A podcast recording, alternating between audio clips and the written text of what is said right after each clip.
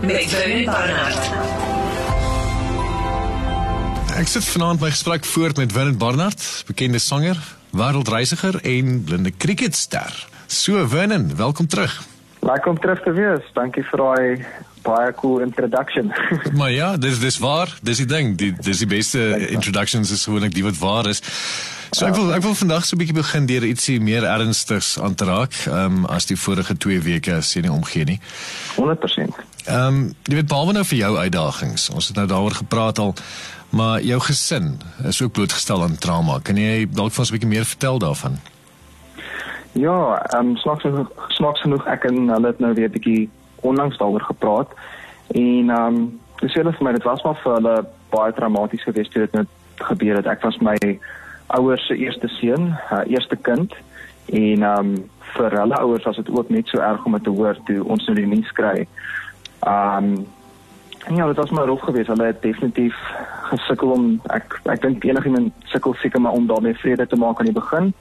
Ehm um, so dit was maar 'n rukkie van trane gewees, jy weet, voordat die mens nou deur die proses werk en dinge aanvaar vir wat dit is. Wat presies het gebeur, as ek maar vra?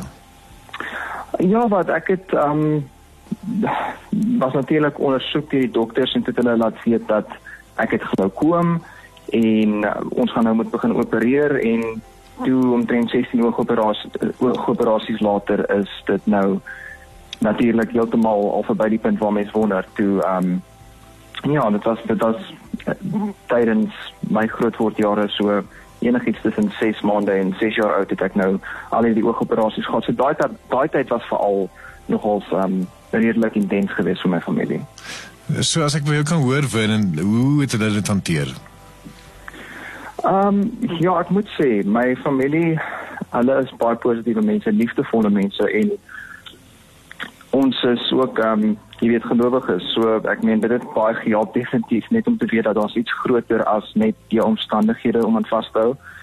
En ehm um, ja, daar was net altyd 'n positiewe uitkyk gewees op dit. Daar's natuurlik die uitdagings gewees van wat 'n mens gaan doen om ehm um, aan te pas, maar die baie goeie ding wat my ouers en my hele gesin wel vir my gedoen het is hulle het nie my hanteer soos iemand wat jy weet daar's daar's fout met hierdie persoon nie.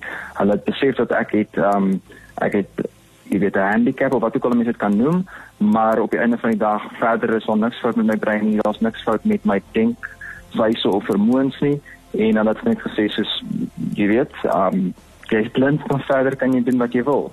Ehm um, maak jou eie besluite en en moenie moenie uh, beperkings op jouself het net as gevolg van hierdie een ding nie. So jy sê jou ouers het 'n het 'n groot rol gespeel in waar jy is vandag en wat jy als bereik het. Absoluut. Yes like um ja, hulle is definitief my groot motivering en inspirasie gewees net om my bes te probeer. Ek dink as ek nie daai invloede gehad het van mense wat konstant rondom my was en gesê het jy kan, jy is goed genoeg. Um jy weet, volg jou drome, streef vir absoluut die die hoogste hoogstes wat jy kan kry. Ehm um, as ek nie dit gehad het nie, dink ek sou dinge heel wat anders te ook kon wees, jy weet. Hmm. Alright. So ek ja. uh, Vadersdag is ook dan nou die uh, die 20ste, as ek dit nou nie mis het nie. Yes. As jy 'n boodskap aan aan aan die paas kan gee, wat sal dit wees? Ehm um, ek sal net sê wees wees betrokke by jou kinders. Ehm um, die grootste ding is is dat ehm um, kinders is geneig om soms 'n bietjie weg te trek en um, as alles hulle deur die tienerfase gaan en dan moet hulle net maar net ja, um, baie bewus wees van wat in hulle harte aangaan en dit amper soms 'n bietjie uittrek sal ek sê.